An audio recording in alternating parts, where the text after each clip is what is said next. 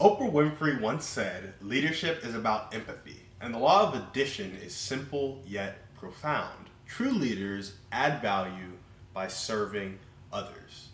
And so, the first key to understanding the law of addition is understanding that leadership isn't about power, but empowerment. It's about lifting others up and helping them reach their potential. A key aspect in that is active listening. By truly hearing your team's ideas and concerns, you create an environment of trust and collaboration. Then there's mentorship. Sharing your knowledge and experience to guide others fosters growth and builds a stronger team. Also, remember that recognition matters. Acknowledging and appreciating efforts significantly boosts morale and productivity. By embracing the law of addition, leaders can transform their approach, creating a positive impact that resonates through their teams and beyond because it's built on a foundation of empathy and understanding. So we went through it really quickly, but when we're thinking about building a team on a foundation of empathy, understanding, really helping them thrive as a team, we got to understand empathy and we got to understand how these aspects we talked about from active listening, mentorship, recognition, and then having that positive impact on people comes from that foundation. So when you look up empathy, it talks about understanding others and then sharing their feelings. And really, empathy comes down to like the human experience in my opinion, where you're looking at somebody and you're in a situation with them. See, we have these mirror neurons that are in us where when we let them work and when we're not getting in their way, we quite literally feel what other people feel.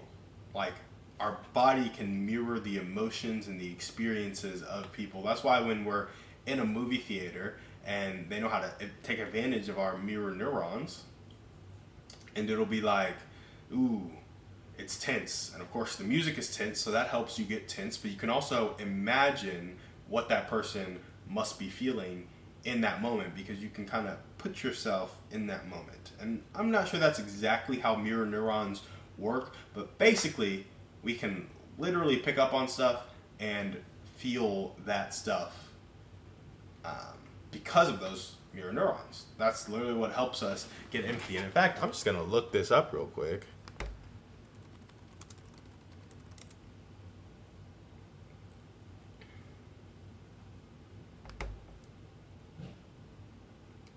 Yeah, so mirror neurons activate when we perform an action or when we see an action being performed and they're essential for imitation, which is key in the learning process. So even us like understanding how to be sad, understanding how to be mad came from our mirror neurons taking action.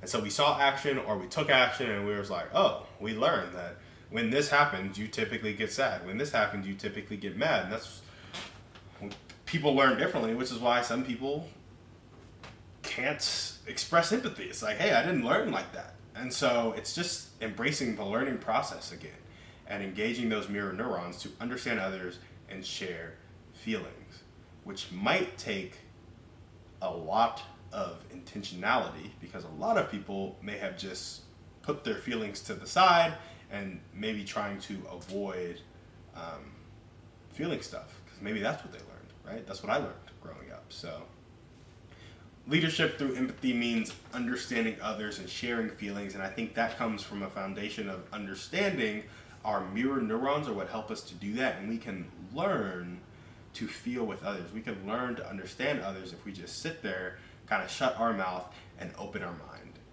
So then it comes to active listening and there are active listening skills and then i think there's active listening. And active listening skills may be sitting forward smiling as they speak or mirroring their emotion as they speak. So if they're sad, be sad. If they're happy, be happy. When they laugh, you laugh. Um, you nod as they kind of pause to affirm that you are listening, you are understanding, and that they should continue talking. And then when they stop talking or they come to the end of what they say, maybe you mirror the last three to five words of what they said. You either put in kind of an emotional audit on it. So it seems like you're feeling pretty angry because your brother slapped you in the face or they're like, yeah, my brother slapped me in the face. Your brother slapped you in the face?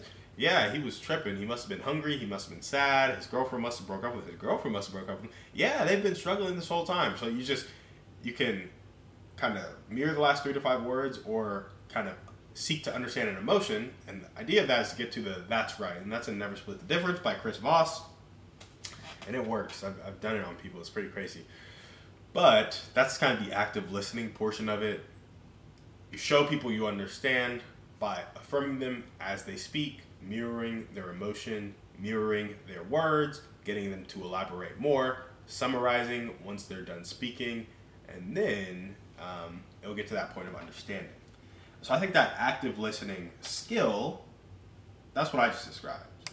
But active listening has much more to do with uh, caring, in my opinion. And there's totally no basis for this. Like, I can't really back this up other than a I've actively listened to people, made them feel heard, and have not heard a word that they said just because I wasn't present. I wasn't actually listening.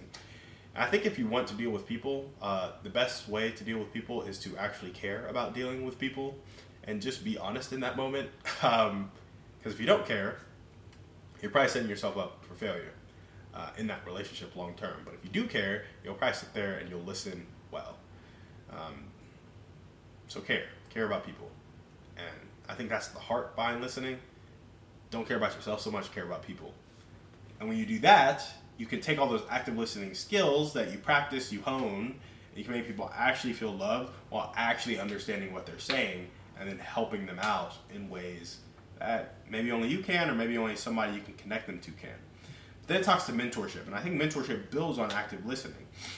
To me, it's like growth and insight. Insight into your life for the sake of growth towards who you want to become is why I would want a mentor and why I feel like people get mentors because they want insight into a problem they don't have so that they can grow into a person they can't grow into alone.